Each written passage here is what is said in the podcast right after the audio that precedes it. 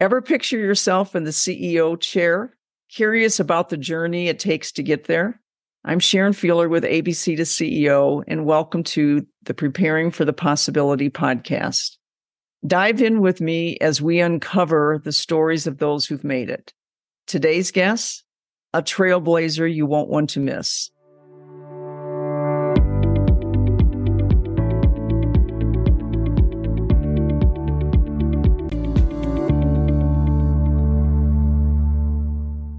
So today I am so pleased to present our guest to you, a young woman who has done amazing things that I am so excited about interviewing. We have DeLisa Guerrier with us today, and we will have so much fun talking about what you've been doing. But I'd first like to ask you is you started in California and you made this amazing journey from California to the real estate area of Nashville with your husband, Elde. And maybe you can tell me about that. That journey sounds like one that had to be quite exciting for you and him and where it has led you.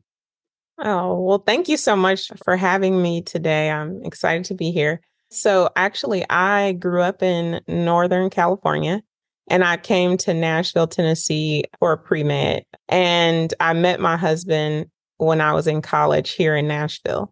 So it was right at the time when I had this decision to go back home to California and, you know, continue on my collegiate path.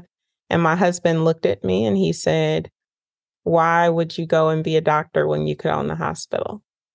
And that's oh. what got me here. So, well, what a way to think about a career change you know what a booming place Nashville is right now. I'm wondering, can you kind of set the stage for us what it's like to be in Nashville at this moment? Yes. Well, I think Nashville has been on every fastest growing, you know, real estate charts that there are for the last 10, 12 years. I would say we've had a lot of big industries moving here, a lot of huge job opportunities, and it has really fueled the real estate growth. So we haven't seen a lot of slowdown as the rest of the country. We, at one point, this was probably back in about 2016, 2017, with all the construction going on, we were 10,000 doors short for the need here. We had 100 people moving here a day at the time. Three years later, with all the significant construction still going on, we were 40,000 doors short for the housing need. So it's just continued on that path we don't have enough homes for the the people moving here and it just created a great opportunity i was already in the real estate world and in construction but it allowed for our company to to grow significantly I understand you've got real estate license, general contractor license, and residential and commercial. What drove you to kind of say, this is what I want to do? This is my chance to do something that I'm really excited about? Yes. Well, I'll tell you, I guess from the beginning, I was headed to be a physician, as I shared. And my husband owned a company. He was just really getting started in the automotive world. And I had this choice to continue on to become a doctor or drop everything I was doing and help him grow his company. And so I chose the latter. We grew that company from he was generating about 10,000 a year in revenue when I joined him and we took it to just under 10 million a year within about 4 to 5 years. And honestly, I hated everything automotive. I don't even like to put gas in my car. That's how bad it is. But I've always loved real estate. My mom used to take us to look at model homes. He and I were in the process of looking at our first home. And he said, you know, maybe you should get your real estate license. So I did that. And every customer that walked through the door for his automotive shop became my client. And it was during this time in 2011 where, you know, there were challenges. We had just come from the downturn and people were in terrible interest rates. They were about to be foreclosed on or were in the process of short selling, behind on their mortgage. And so I saw that their home could be sold for a profit, but they didn't have the resources to put into it to get it there. And so I invested in those families to help them get out of a bad situation. And that fueled my development company. So from there, we started buying land and building from the ground up. Wow. So even though you weren't a doctor kind of healing the body, you became something where you healed their life. You made their life better in many ways. Wow, I never thought of it like that. well, it seems to me that I'm sure most people felt that they were in a better place because of how you helped them. Yes. So let's talk a little bit about your leadership experience. And are there particular fears or apprehensions that you have that have kept you awake at night? And, you know, how do you go about having the courage to then move forward? A lot of the women who listen to us, young women who haven't experienced a lot, I think there's fear in, in many of us. There was in me. And I'm wondering if it's the same for you and how you handle it. Yeah, that's a great question. I would first preface this answer by letting you know that I am very faith driven. And I think that that foundation is what has allowed me to propel where I am. The weight is not mine. I've always felt like the ideas and the thoughts that we have are not our own. You know, if it is something that God intended us to do, He gives it to us for a reason because He knows that we can handle it. And that's how I sleep at night because I know that I would not have this task in front of me if I were not prepared to handle it. You must have great faith because you are handling it well. And all of this is now leading up to something that is just piqued my interest so much, which is your Storyville Gardens. Can you tell us about that? That is a true passion project and such an exciting venture. It started off, my husband and I at the time, we had three children, and we were always looking for some sense of adventure for them. Nashville is a huge, you know, growing town but very little, you know, things for children and families to do. So we found ourselves driving out of town or flying to Florida or Chicago. And so I grew up in Northern California. I used to frequent this small little park called Fairyland. It's, it's eight acres in the center of the city. It's the most whimsical place on earth, if you ask me. And there was some spark there that I just wanted to bring something similar here to Nashville. Well, as I started down that path, I found out how Nashville is one of the two markets in the entire United States that has had a successful theme park that's no longer in operations. So truly the need here drove the scale of the vision. And I'd say parallel with that, I've always been an avid reader and writer growing up, watching my grandmother who instilled that in me. And I was made aware of how alarming our literacy statistics are in Tennessee. Four out of five children are not up to grade level reading at this time. And there's a study that shows that if we can just get them to read for fun, that it will significantly increase the test scores. So it this this was this light bulb moment of if we provide a space that encourages them to step into the story and step into the books and encourage them to read for fun, then we have the ability to create a significant impact. So at Storyville, will children actually be reading there or will they be experiencing the story through the environment you create?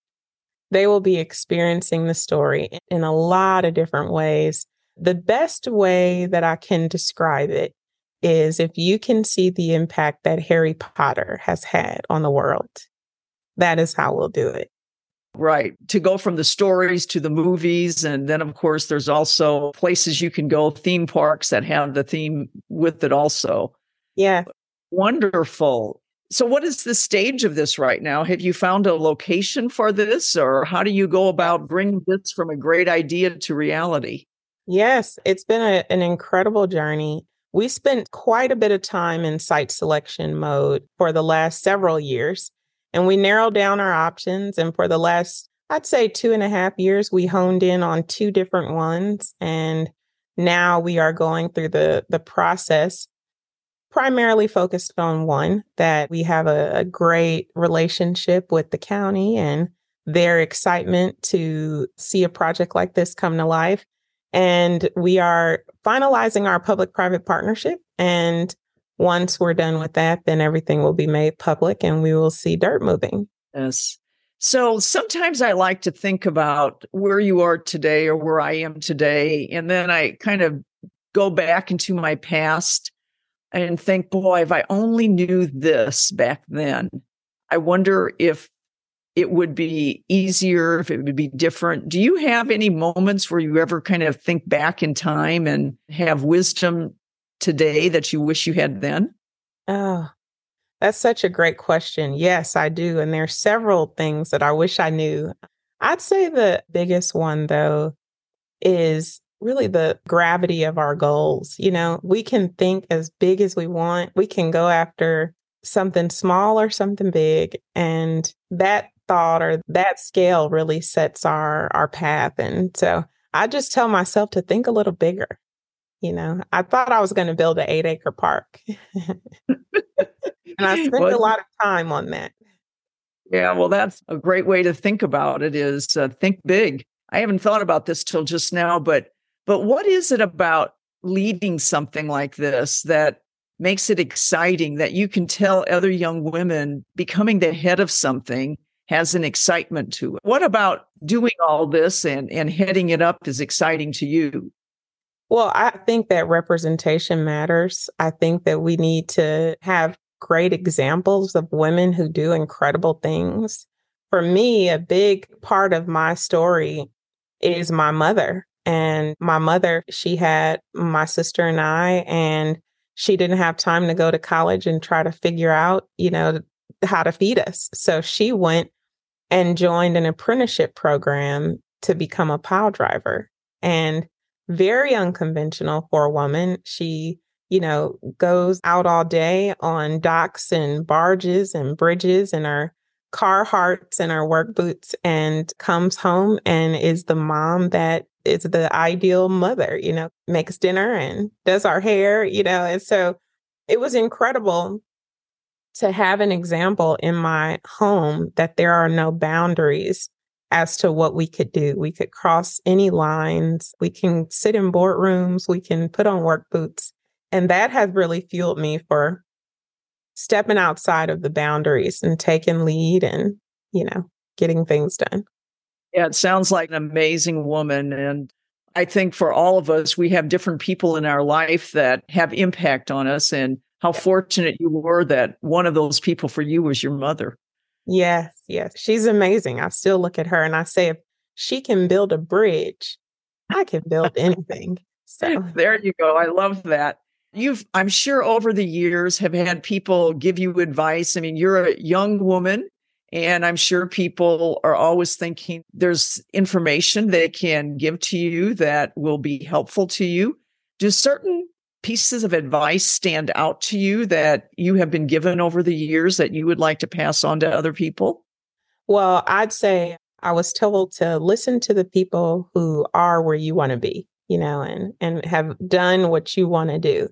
And one of those people was a gentleman named Pat Emery. He was a real estate developer here in Nashville, a true pioneer. I, I, mean, they called him the grandfather of real estate. He was able to see something in an area and really and develop it, step outside the lines, bring it to life in a way that it hasn't been done before. It's true for a project here called Fifth and Broadway, almost a billion dollar development downtown Nashville, along with the whole area called Cool Springs. And he became my co developer in Storyville before he passed. He was a co developer for two years. And uh, just this month made a year of his passing. But I remember going to him in the trenches, you know, when it's hard because it gets hard. And I would look at him and I would say, Pat, this is hard. And he had this smile that would light up the room. He looks at me and he says, DeLisa, we're just having fun. I love that. Yes. And those words have stuck with me forever. And honestly, they're true in whatever field you're in, whatever you're pursuing, is just have fun. Yeah, I think too often, and I think I'm probably guilty of it. I get so involved in what I'm doing that I kind of forget why I'm doing it. And I think it changes your whole attitude when you look at what's ever in front of you with kind of a, a light spirit and how do I make the most of this? So I know you face challenges. What are some of the biggest challenges you're facing at this point in time, and how are you handling that? Well, yes. And I think that that's on several facets. You know, our real estate development company, sometimes the challenge is, is that you have a, a vision for something and you have to allow everyone else to see it and to make it happen. And developing a team sometimes it's challenging and sometimes it's easy. I feel like the team that we've had with Storyville came together seamlessly. But the day-to-day construction company, you know, the the team ebbs and flows. And that's true in any setting where you have, you know, employees and and workers just making sure everyone communicates. But I think that that's the true basis of it is communication. And that's what we found as a solution. Right, right. Now, you mentioned you have children and you mentioned how much of a role model your mother was to you. I'm sure your children are now looking at you and not realizing that they're seeing a role model. So, are there things that you make a real point in trying to communicate with your children that maybe has an impact upon them as they continue to mature in their lives? I hope so. And uh, I think it'll be some time before I really find out if it sticks or not. But one of the biggest things that was instilled in me that I have pushed to instill in them is to finish what you start. And I think with that just small little thing at the forefront of your mind, you begin something knowing that whatever it takes to finish it, if it's a a study guide, if it's homework, you know, whatever it is, if it's a presentation or a financial package or development, just finish what you start. Well, I'm sure because you have that attitude, I will be privileged someday to go to Storyville Gardens and look forward to that opportunity. It sounds so exciting. So, what would you like to add that we haven't covered at this point? Do you have some other words of wisdom for us? You've got so many morsels of different kind of knowledge here. I enjoy hearing it. So, I just want to make sure we capture everything. Let's see. I'd say one of my biggest tokens that I like to leave with women or anyone who is just about to get started in business is that there are three things that make a successful venture. And those three things that I found personally are the people.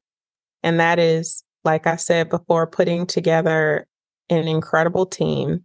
And those people will come to you, the people who see your vision and who want to be a part of adding value to you. And through that, you add value to them. The package, I have found that it is difficult to try to describe what your vision is. You have to put it on paper. You have to put it on paper and you have to outline all the different things. I remember when I first got started in real estate development, and I went to a bank and I said, Here are four houses I want to build on this land. And the banker looked at me and he said, Well, where is the information? And that's when I realized I need to put together a package. And ever mm-hmm. since then, I've put together packages where the bank can see that I've thought through every aspect of this and I've checked every box. So, package is important. And the last one is the purpose. Why are you doing it? It has to mm-hmm. be for a reason outside of financial gain. You know, what are you going to give back to society or people? Or is there a purpose behind it that people can support? And that's my recipe for success. Well, it sounds like it is a recipe that is working quite well. You are an amazing woman, and we are so fortunate to have this time to talk to you. And we appreciate, I know you have a busy schedule, so thank you so much for your time. I can't wait to hear and see what uh, your future holds because I know it's great things. Thank so you so much. And uh, I look forward to continuing your relationship with you. Thank you, Sharon. You as well. Thank you, DeLisa, for being with us today. And thank you to our audience for tuning in. I want to remind you that ABC to CEO is a non for profit organization whose purpose is to mentor the next generation of women for the possibility of CEO. Please check out abc2ceo.com to see how you can further help us with this mission. Until next time, this is Sharon Fiehler signing off. But remember to follow us on social media for your daily inspiration.